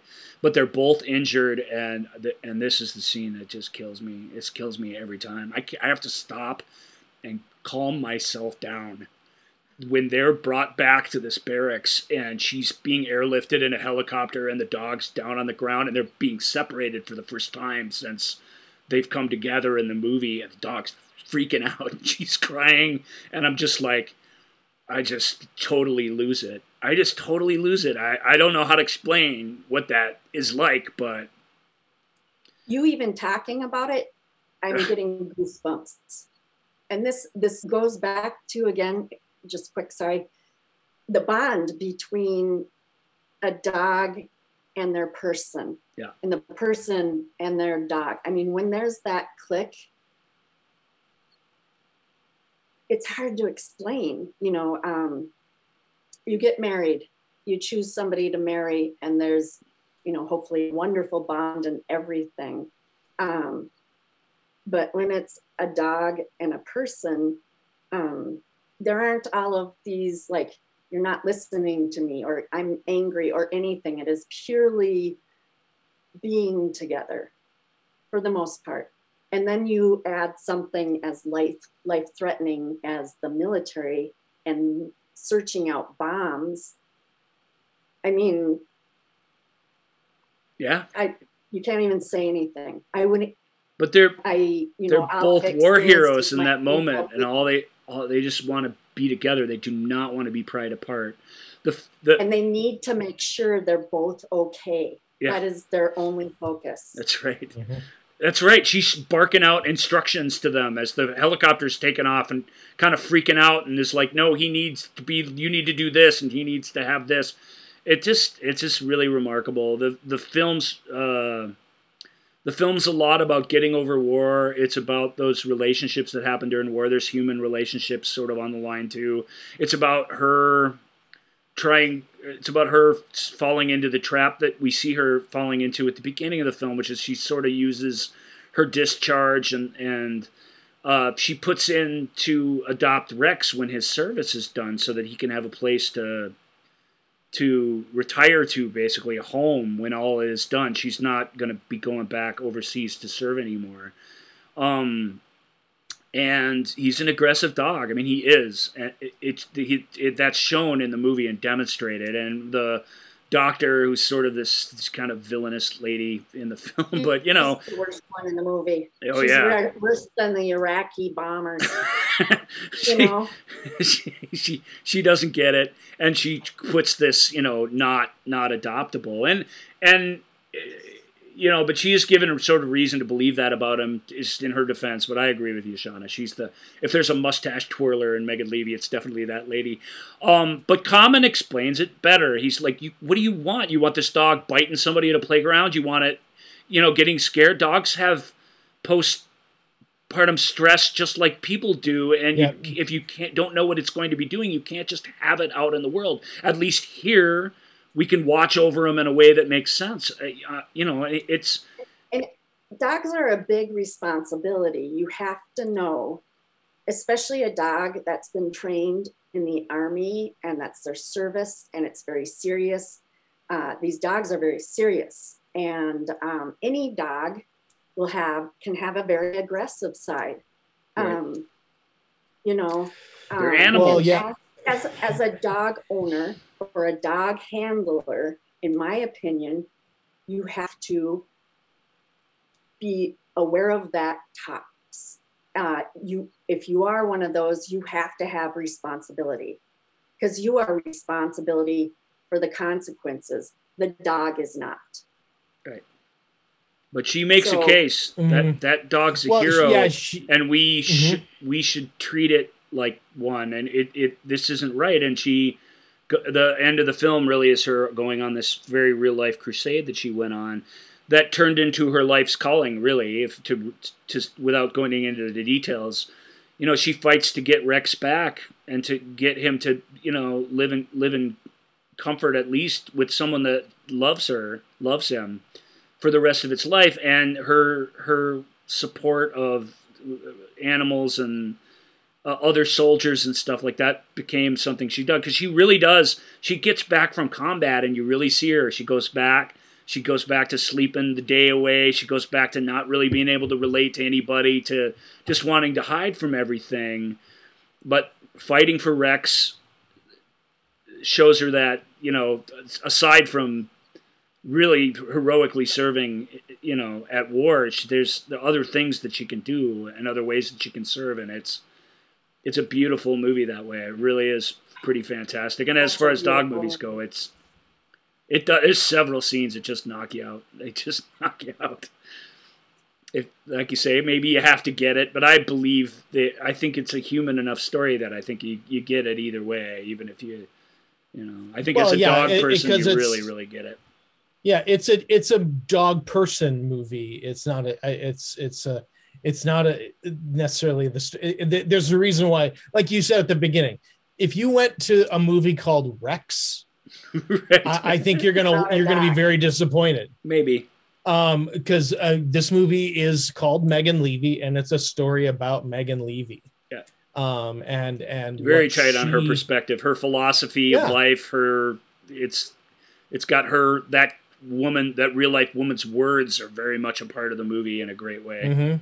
Normally, Mm-hmm. I'm not a big like voiceover fan, but I I think they handle that really really well on that film. Um If. I may quick, uh, sorry. I No. love this movie uh, for so many reasons. Um, again, about the women's perspective. What I loved was the, the voiceover helped very much so, Mhm. is that they moved through her life and what led her joining the Marines at a very rapid pace, which in general terms, you would feel rushed and feel like you didn't know enough. There wasn't enough, enough character uh, uh, building. Yeah. But between seeing what a mess her life was, she gets fired because she shows up drunk. The job was a dumb job. Yeah, Her but it was it was a it was a performing at children's birthday parties and charities and like hospitals and stuff, and she was showing up drunk to it, like around sick and whatever children. It's, it's mm-hmm. and even her boss when she fires, she's just like, And she wasn't Oh, "Oh, I oh, don't Oh, think Megan- you really want to be doing this." You know, she tries I to be just, all nice You know, about it. this she's just like, oh, Well, this, you know, this isn't gonna work out. Yeah. Oh and, and Megan doesn't even fight her or No. get mad or She make just- No. feel guilty. It's like Meg- yes, Megan- okay. Megan is a pretty pathetic character, especially at the outset. And and they um, give you a reason for this as well. right, Uh, they Sure. say you're just not really a people person. right. You don't relate to people. She's you know doing shows all hungover, probably still drunk to very sick children, and she's not doing it to make them feel better. She's doing it to exist, to have a job. yeah, uh, I, to she me, looks the part. I- Kate looks cute with the little puppets and everything. Like you Yep. can see why someone would think, "Oh yeah, this will be a good job for you." But bleh.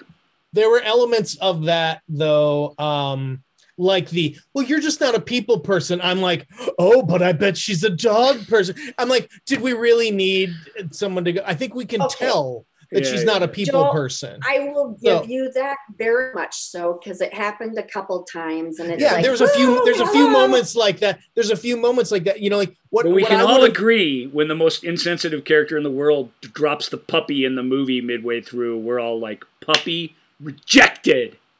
yeah Now it's But- not a happy Yeah. ending, puppy, but at least the movie is- addresses this idea that it, you're absolutely right that you oh just just another dog will move will move will move us along yeah th- they you're, are. you're and to absolutely be right fair, they're well, really well-meaning and trying to bring her back to life. But boy, we all know wrong, desperately wrong choice at that time. Right. Yeah, Edie, Edie Falco. Uh, to me, um, I don't know what movie she was exactly in, but that that character was not. Uh, I I, th- I thought, in my opinion, I thought uh, Edie Falco was um, just. I, I didn't I like this this you're how are you doing this to Edie Falco or Edie Falco how are you Uh, doing this to yourself I didn't think Um, so. I've seen, you know, the way my niece and my sister interact, and I've seen the way my sister and my mom interact, and I recognized a But lot also, of truth you know, in, that, in that relationship, actually. Sure, I okay, but I, fine. That well, that's great because then it worked for you. It, di- it didn't work for me. Well, Uh, it didn't and, work you know, and- completely for me, but I think I and, was a little you know, and- and- the line. May and everything being so on the. I'll get yeah. Uh, is everything being so on the nose, like when she comes back and for Christmas she gets a, a makeup kit. I mean, yeah. Oh, we get it. You don't understand her. Okay, I think we. I think we've probably we've you know we checked that box off about an hour ago. um and and so you know so it, it was just like so all of the scenes I, I really felt the movie was let down when she was stateside uh you know the scenes that took place in afghanistan uh and, and that uh you know and, and the the relationships uh with the fellow soldiers the re- obviously the relationship with uh with rex the dog uh you know i i, I thought that was really um uh, fleshed out really uh The film, just- the film even has a romance that works pretty good. It, absolutely it doesn't feel absolutely on, it so, does yeah. It does not feel tacked on at all um but you know just and you know and i and i i loves me some bradley whitford and i'm just like oh you you took this part because you got that one speech kind of. yeah and and Yeah. and it's like eh, you know other than that you know and it's uh uh, yeah but he's the- not it- he's not super helpful either. I mean, the movie's smart to show No. him as as being a more understanding guy, but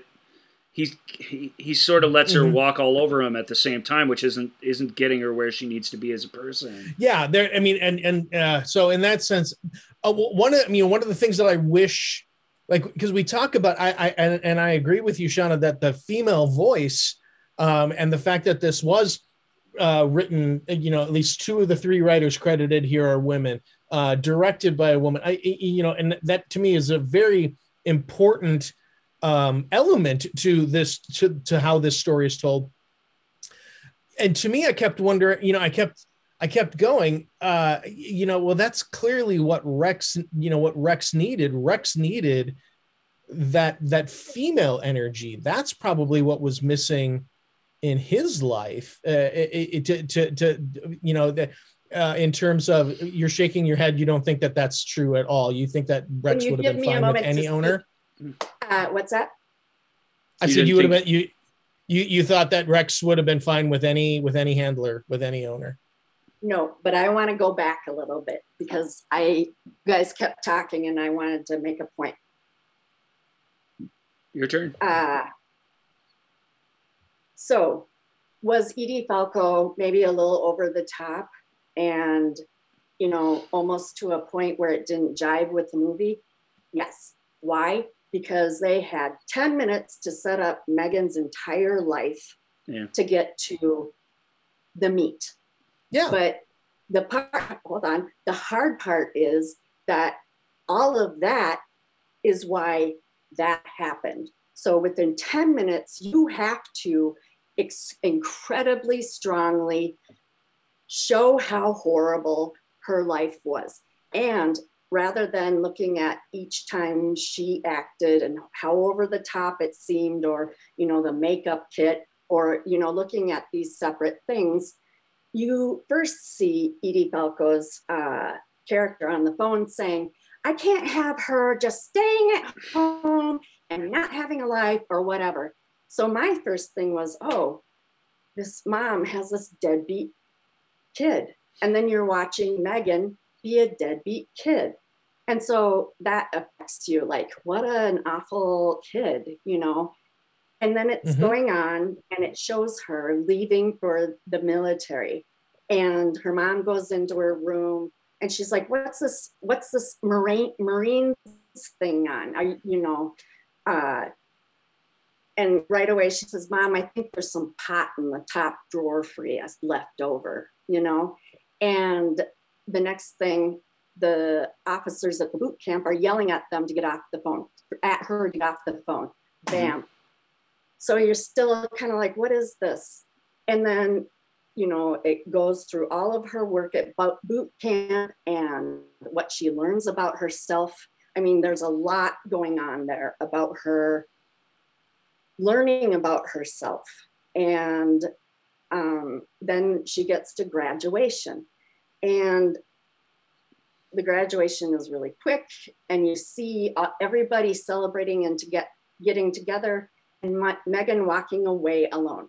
Again, not a people person, doesn't relate. I know that message they hit you over the head with, but then that kind of one time, and then you start noticing it, and then Edie Falco and her and the woman's stepdad come.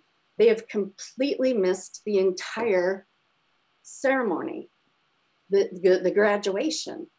And then, you know, you see, you start seeing, oh, well, I missed it. Oh, well, and then the stepdad comes up and he you can see he's just like, you know, not a strong character and how the mom is.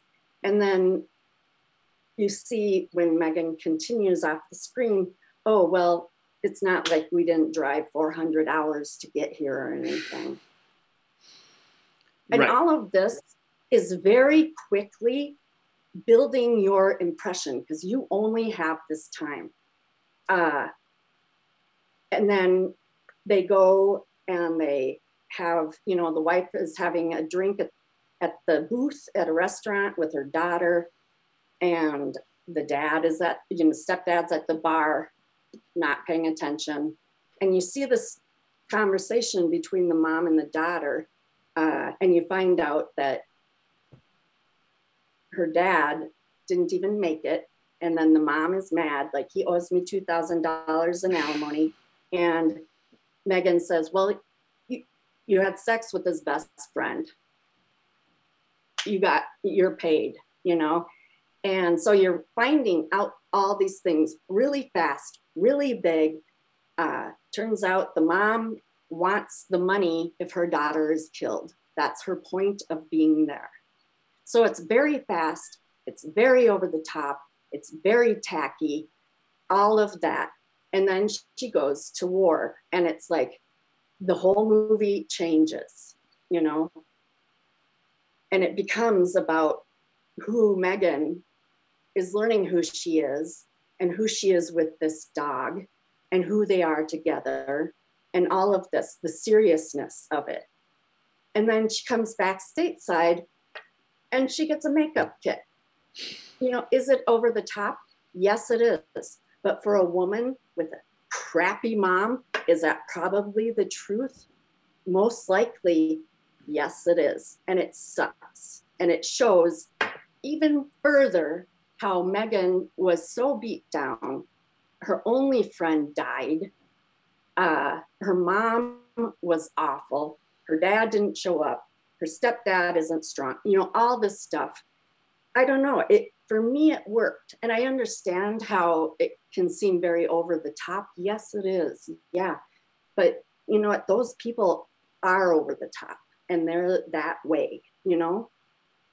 I don't know. a- It worked for me. There's an old Philip Seymour Hoffman's thing because he says when he was accused of being too too over the top, what he's like, just go ride the subway, man. Look at that guy Right. and look at this person. I'm not But- being over the top. but I'm, I'm- in Joel's defense, reality.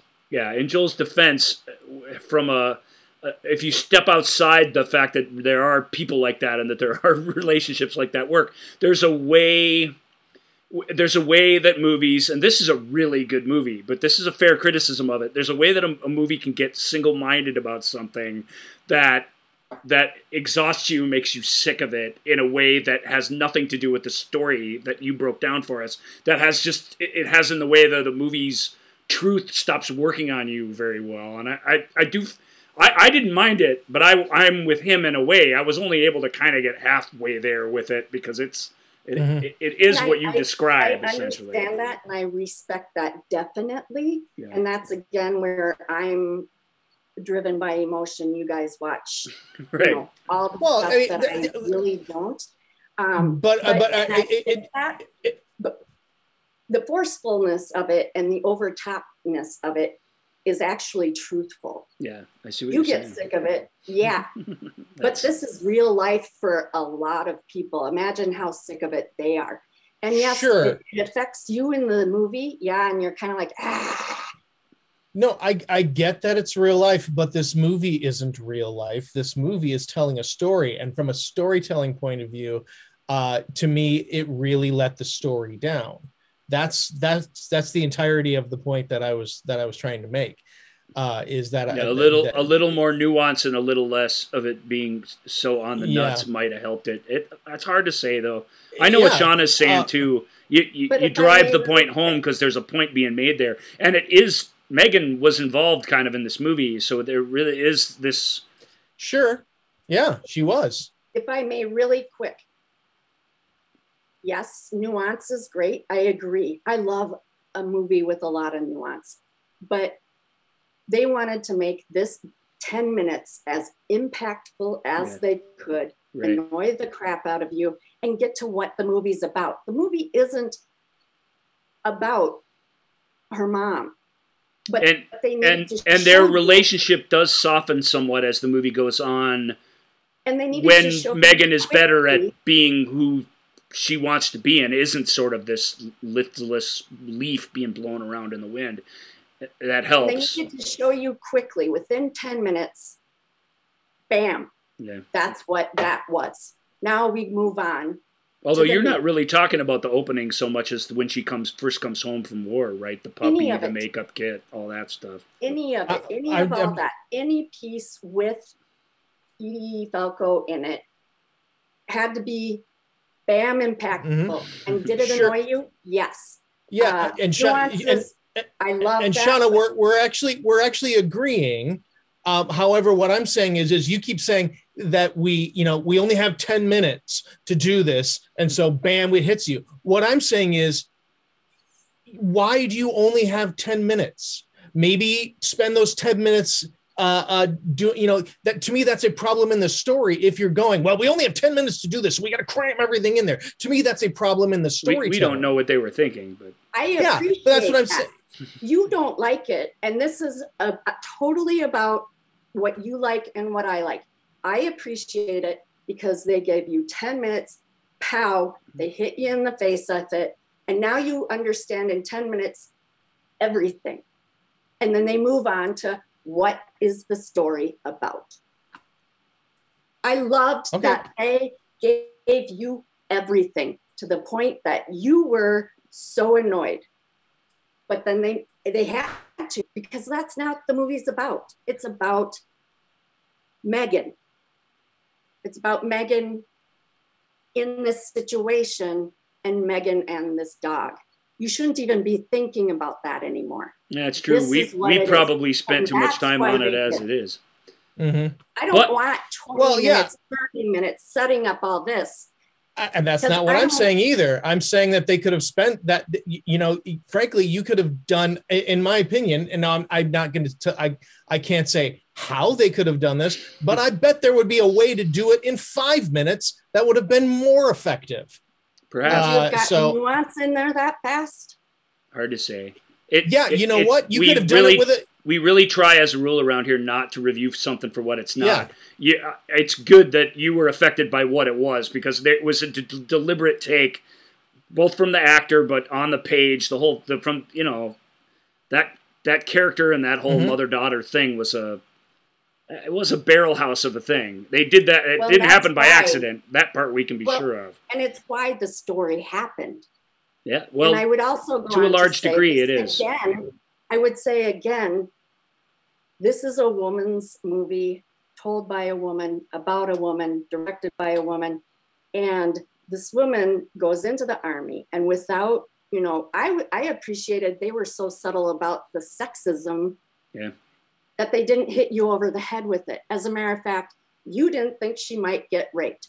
That was my first thought. Yeah, That Joel's was too. So I, shoved in anybody's face. I'm a bit of an innocent Hold when on. it comes to Hold that sort of stuff. So that wasn't shoved in anybody's face. That was beyond nuanced. That was beautiful because the story's not about that either. They let it go to, she then, you know, gets to go, she's going to go into Iraq.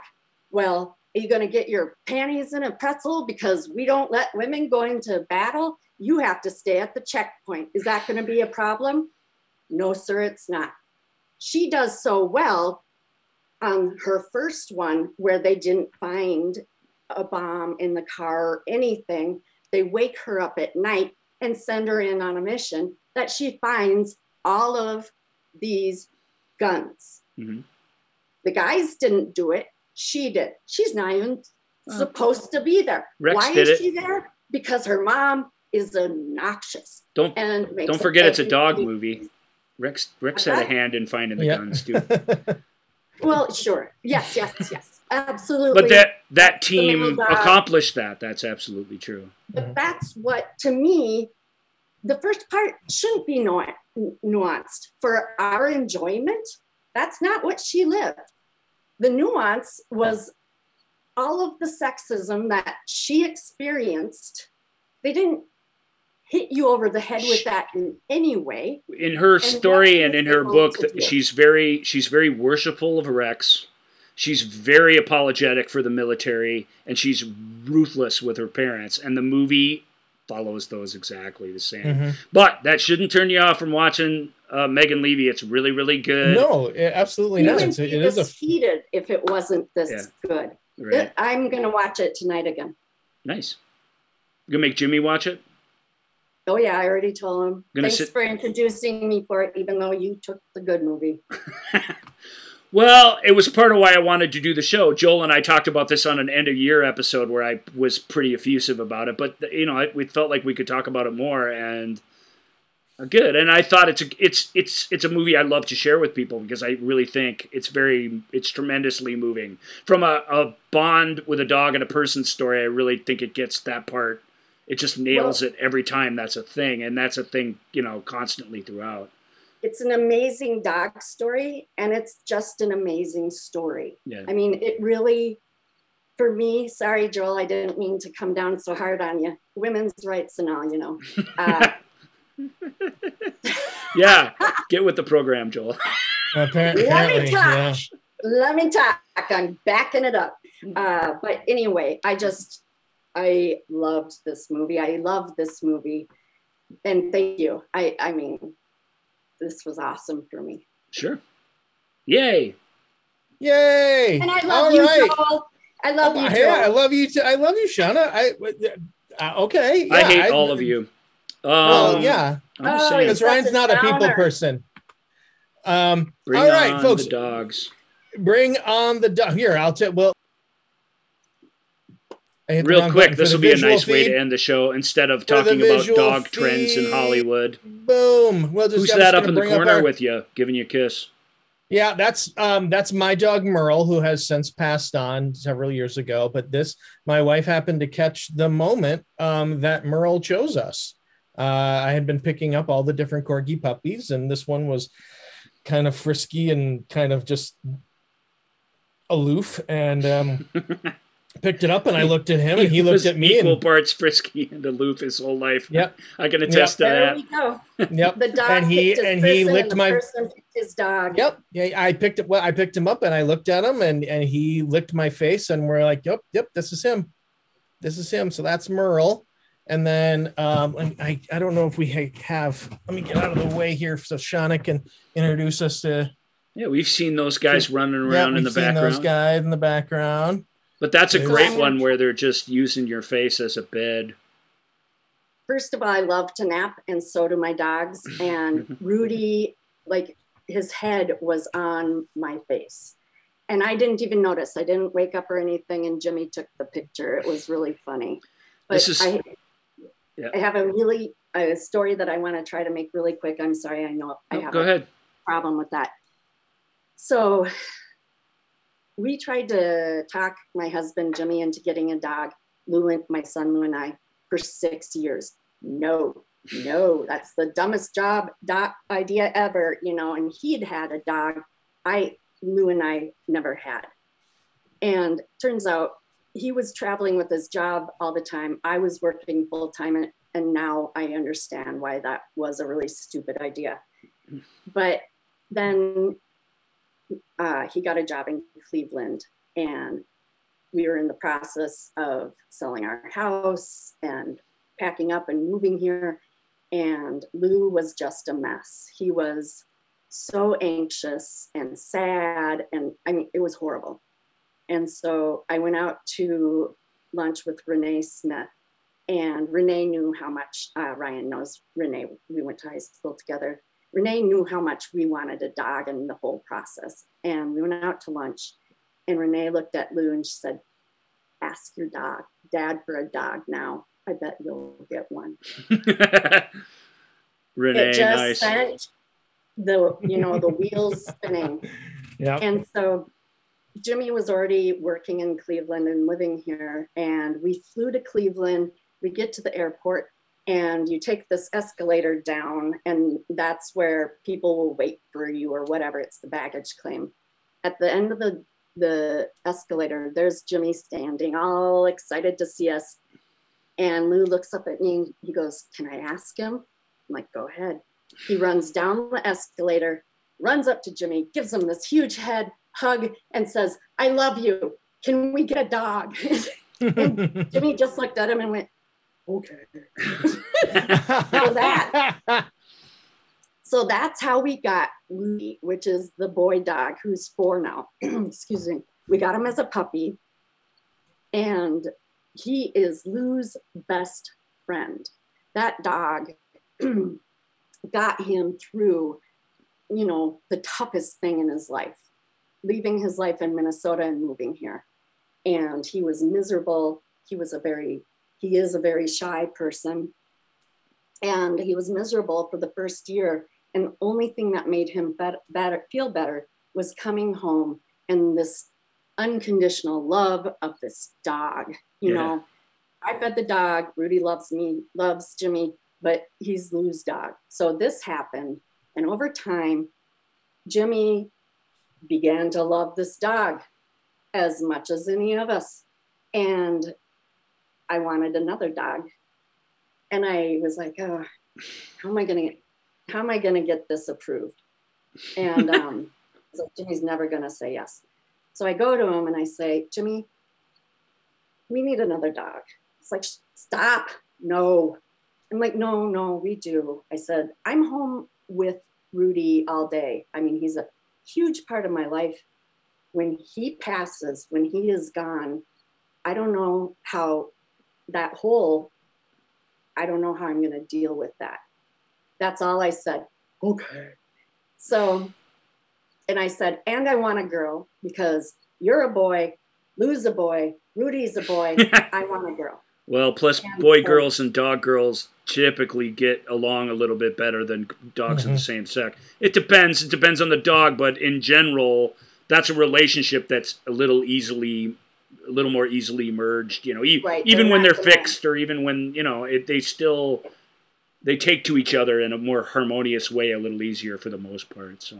And i don't think it's i mean i think boys are generally more alpha kind you know what i mean? And yeah. if there's mm-hmm. two that doesn't do well. So as it turns out lou was really angry and did not want a second dog and we just eventually just did it and now he, we got posey my dog and she is my dog and i am her person mm-hmm and now he loves her.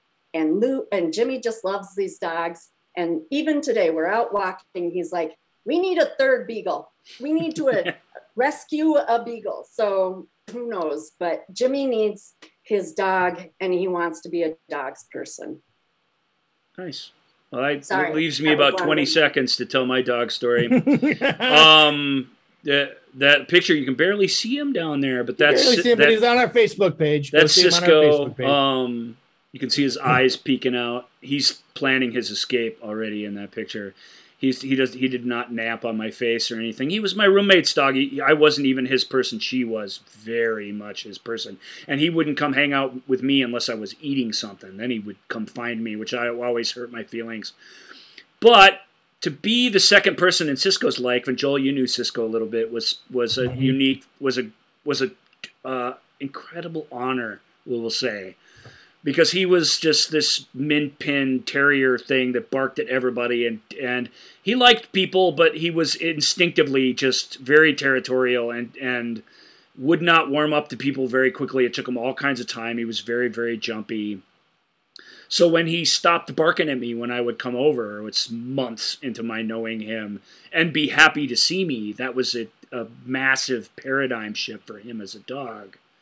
And he was that way all the way to the end of his life. And I, every time I would come visit, it would be this, what you're talking about, this it's you it's somebody i know like at 1st mm-hmm. i'm what what's going on but then as soon as i as soon as you sense that recognition I had a dog that was mine when I was a teenager that we that we really did bond. We lived in the basement together, the house I grew up in.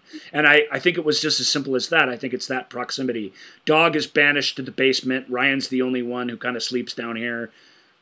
You know, we're we're on the same team, you know, at least for a good mm-hmm. 12 hours of the day. It's just us. Um but Cisco's the most recent dog I had. Mhm. Cisco was really special. It's important to note Min- Midnight loved Supertramp. Yes, I we we think that's because Roger Hodgson sings in the only pitches and tones that dogs can hear, but I haven't been able to prove that scientifically yet. Yep. Mindy Yeah. did love Supertramp. That's so weird. Every time I would play Supertramp, she come on. I in. that's the one thing I I vividly remember. I'm that. like, here, I, wa- I didn't watch, know. Yeah. watch this. And yeah, you'd play Play Take the long- logical you know, song and take the long way home in particular. Home she and- really, really and liked. she would go crazy in a good had a way. friend- In a good way. I had a friend that had a dog that was not a barker, not anything, except for when CSI's, you know, the opening music came on. this dog would howl to it every time. Dogs are awesome, man. If you need to be cheered up, dog gifts and dog fails and just dogs doing their crazy dog things is the most fun thing ever. And I'm glad we got to talk about these movies. I'm glad we got Mm-hmm. To talk about our dogs a little bit and what they mean to us. And if you It got any great, comments or dog stories of your own, please share on the on the YouTube page, on the Facebook page. Joel will give you all the Mhm. addresses and crap. Yeah, the movie show with Joel and Ryan page on Facebook at Ask Joel and Ryan on uh, Twitter and Instagram and TikTok. And of course, you can email us at askjoelandryan at gmail.com. Shauna, always great to see you. Yeah. Thanks so much for coming on. We need you. you. It's fun to have you shake us out of our comfort zone and to really. We said, what did I say? To to have a you know the balance of Y chromosomes be just a little bit off. I think that's very helpful Right. to us. Well, I'll bring the emotion and, and the passion. And uh, when I really get going, just let me go because Well, here we we like are. to think we're emotional, passionate guys, don't we? Oh, yes, you are. Yeah. Yes, yes. We'll see. But uh, with a with a um, you know different chromosome diff- with the Y chromosome. Yeah. We have, we're Y passionate and Y emotional. Good. All right, love you guys. I don't even know what that means. All right. Take care, everybody. Thank you, everybody, for joining us this week on the movie show with Joel and Ryan. And until next time, bye. Thank you for listening to the movie show with Joel and Ryan. Remember, all views and opinions represented in this podcast are personal and belong solely to the speaker and do not represent those people, institutions, or organizations that the speaker may or may not be associated with, unless explicitly stated. None of these views and opinions were intended to malign or deceive. And now, here's the producers, circa 1982, to play us out.